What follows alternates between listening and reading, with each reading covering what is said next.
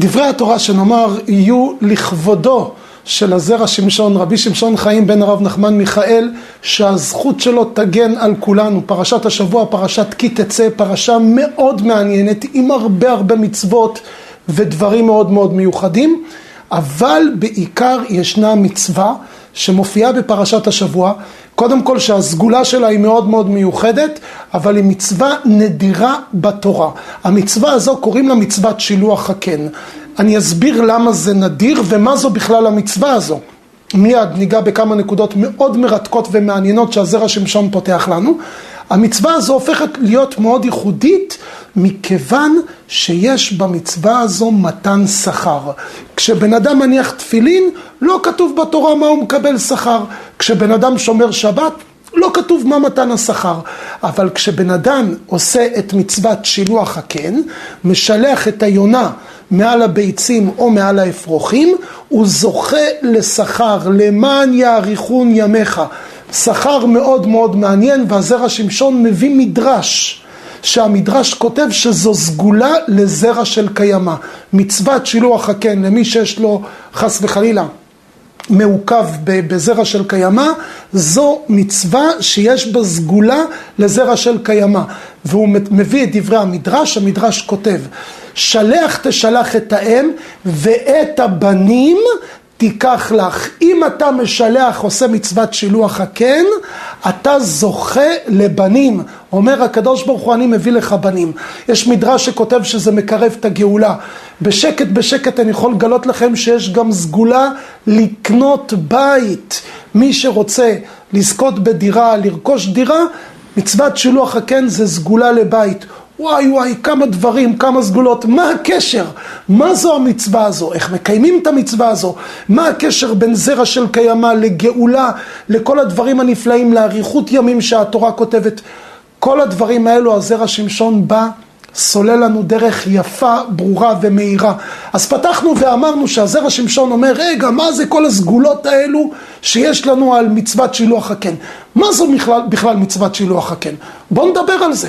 אומר הזרע שמשון, מצוות שילוח הקן, אם לבן אדם יש לו אה, מצה, זו הדגשה מאוד חשובה, תכף תבינו גם למה, מצה קן של יונים, והאימא רובצת על האפרוחים או על הביצים.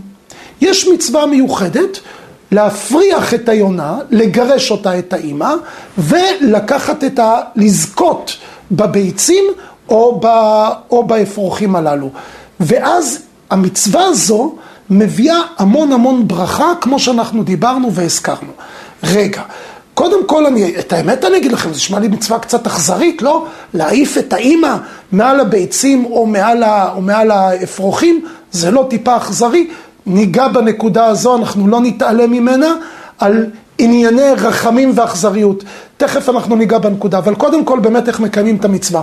אז תנאי ראשון צריך שהמצ... שהקן הזה לא יהיה שלי. מה שאומר שלמי שיש לו קן בחצר שלו, שחצרו של אדם קונה לו, זה הופך להיות רכושו במרפסת, במסתור הכביסה, זה הפך להיות שלו. אם זה שלו, אין מצוות שילוח הקן, צריך שזה יהיה משהו שהוא מוצא את זה, משהו שזה לא שייך לו. אלא אם כן, אלא אם כן, הוא לא מעוניין בזה. ואת האמת היא, עם מרבית האנשים שאני שוחחתי איתם, אומרים לי, זה, זה רק מביא לנו לכלוך. לא רוצה את זה לא במרפסת, לא בחצר, בטח לא במסתור כביסה. ברגע שבן אדם אומר, אני, אני בכלל לא רציתי את הקן הזה פה, היונה השתכלה פה, לא יודע איך, מצאו לעצמה, מצאה לעצמה מקום ובנתה. אז אם אני לא רציתי בזה, אז החצר שלי, השטח שלי לא קנה לי, זה לא שלי. אז אפשר לבצע מצוות שילוח הקן, אבל מי שרק מחכה שיהיה לו אפרוחים או, או ביצים, אה, ב, ב, שהיונים יעשו לו קן בחצר, אז זה שלו, אי אפשר לעשות מצוות שילוח הקן. רק אם אתה לא מעוניין בזה. מרבית האנשים אומרים לי, זה לכלוך, זה בלגן, לא רוצה את זה. עכשיו שימו לב טוב. השלב הבא, השלב הבא, זה לבוא בזמן שהיונה דוגרת. אז אני רוצה לספר לכם שעל הביצים דוגרים היון והיונה. הם שותפים ביחד כמו זוג הורים טוב, גם הבעל וגם האישה מגדלים את הבית ולא מפילים את זה רק על צד אחד. היון והיונה, שאגב שניהם יחד אה, לעולם לא ייפרדו זה מזה, אם אחד מהם ימות, לעולם הבן זוג לא יזדווג עם, עם מינו כמובן אה, עם מישהו אחר. גם הביצים, בדרך כלל היונה מטילה שני, שתי ביצים, אחד יהיה זכר והש, והביצה השנייה תהיה נקבה, ושניהם יהיו ביחד זוג. לכן זה הביטוי זוגיונים. שלמרות שהיום יש כאלה אומרים זוגיונים, כל אחד אף מחלון אחר, אבל בעיקרון זוגיונים הכוונה היא התאמה מוחלטת. היון והיונה שניהם יחד דוגרים על הביצים, כמובן במשמרות. היון, הזכר, דוגר במהלך שעות היום. מי שמגרש ביום, מגרש את היונה, הוא לא גירש את הנקבה. צריך לגרש את האם, לא את הזכר. בלילה זה הזמן שהיונה דוגרת על האפרוחים או על הביצים, לא, על הביצים, לא, לא על האפרוחים. זה הזמן שהיונה דוגרת על הביצים. לכן מצוות שילוח הקן זה רק בלילה. קודם כל תזכרו לעצמכם. דבר נוסף, אם אנחנו לא מעוניינים, לא, לא, לא, לא מעוניין בזה, אל תיגעו בביצים, כי אם אתם נוגעים בהם, היונה מרגישה את מגע יד אדם, היא כבר לא תחזור לדגור עליהם. סתם, זה, זה בל תשחית.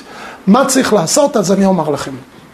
מומלץ לשים כפפות, כי בכל אופן כנראה שהאדם מפריש איזשהו ריח אם הוא נוגע, אה, להתקרב ולגרש את היונה, ממש. אה, אפשר עם מוט של מקל לגעת בה טיפה, היא בורחת.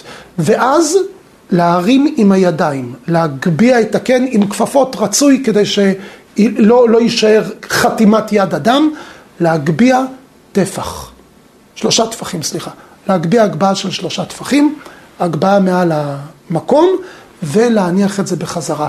קיימתם את המצווה. היונה תפרח, בשלב מסוים היא כנראה תחזור גם כן, תדגור ולאחר מכן הביצים יגדלו, יבקיעו אפרוחים ויפרחו להם לדרכם. ואתם, אם לא בא לכם, תשימו פעם הבאה רשת שלא תרחיקו את היונים מראש. אבל את המצווה קיימנו בזה שהגבהנו את הקן, ולפני כן כמובן גירשנו את היונה. זה רק בלילה.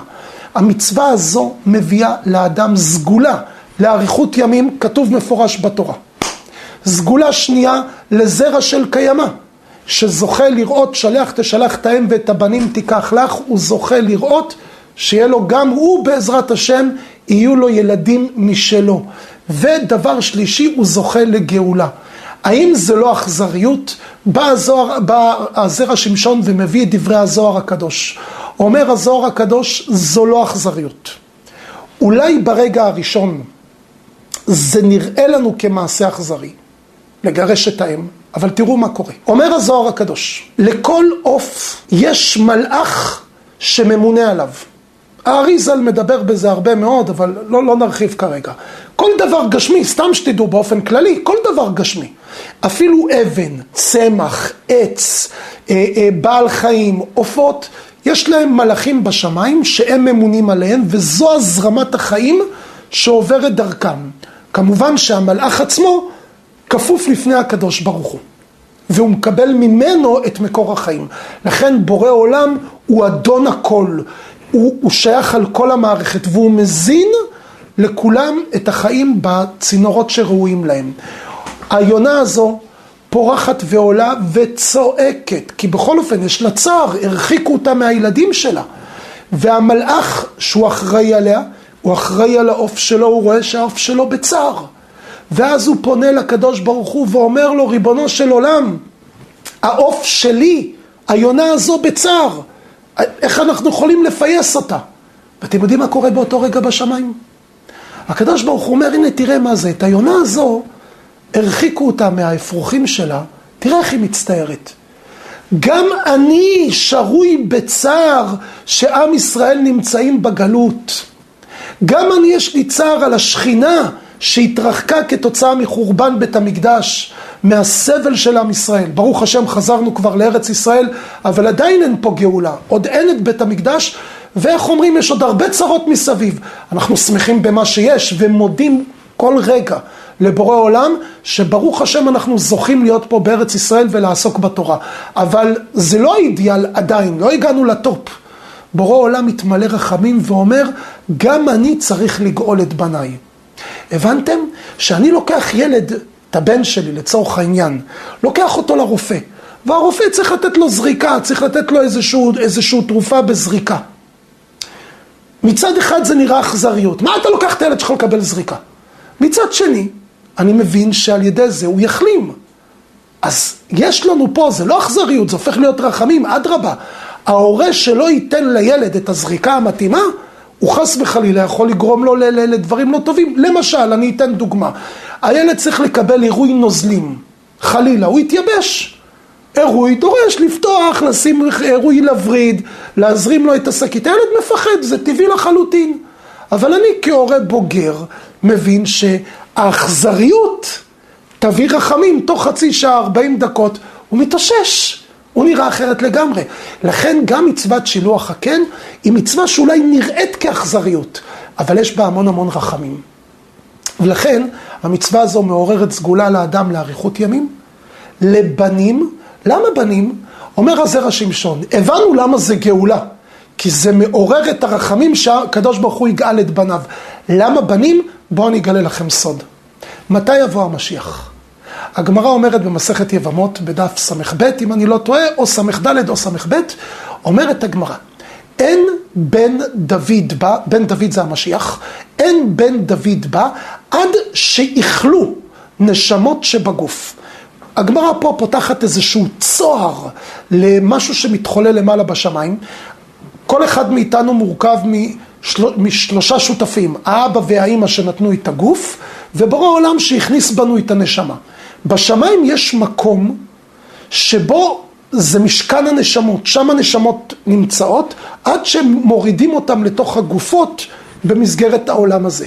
המקום שהן נמצאות למעלה בשמיים, הגמרא מגלה, מגלה לנו שקוראים לו גוף. זה השם של המקום, גוף. לא גוף, אלא גוף שנמצא למעלה בשמיים. ממנו יורדות הנשמות, כל אחת לגוף שלה בעולם הזה. בסדר?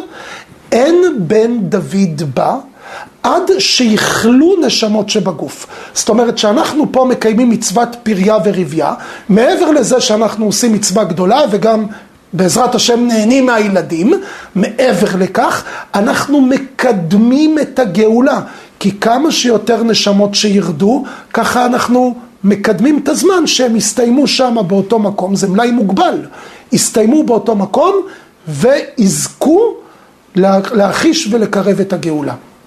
לכן, אם בן אדם זוכה בזכות מצוות שילוח הקן לקרב את הגאולה, זה אומר שצריך לרוקן נשמות בגוף כדי לקרב את הגאולה. מה עושה הקדוש ברוך הוא? אומר, טוב, אז תיתנו לאותו אחד שיזכה גם בזרע של קיימא. אומר הזרע שמשון, קירב את הגאולה, זרע של קיימא. אין פה אכזריות, אדרבה, מעורר ומקרב את מידת הרחמים, וכל זה במצווה אחת. אז תראו מה זה, איך הקדוש ברוך הוא רצה לזכות אותנו. הביא לנו מצוות כאלה מיוחדות, כל כך מעניינות, שמובילים אותך לדברים כל כך עמוקים, ואת זה פתחנו כמובן בזכותו של הזרע שמשון, שכפי שציינתי, השבוע חלה ההילולה שלו, ולכבוד השבוע של הזרע שמשון, הספרים מעבר לסגולה על פרשיות השבוע ועל המועדים, ממתינים לכם רק באתר אופקים בוקס, בהוזלה מאוד מאוד משמעותית. רק תיקחו כדי שבעזרת השם כל אחד יוכל בבית ללמוד מהחידושים של הזרע שמשון ולהביא אליו את הסגולה הנפלאה שהזרע שמשון הבטיח שמי שילמד בספרים שלו יזכה לראות בנים, בני בנים, עושר וכבוד לא יסופו ממנו ומזרעו. מה אני אגיד לכם? פשוט כנסו עכשיו, תחטפו את זה לזמן מוגבל, השנה בלבד תשפ"ג לכבוד הילולת הזרע שמשון. אז יהי רצון בעזרת השם שנזכה לראות בגאולה השלמה במהרה בימינו, אמן.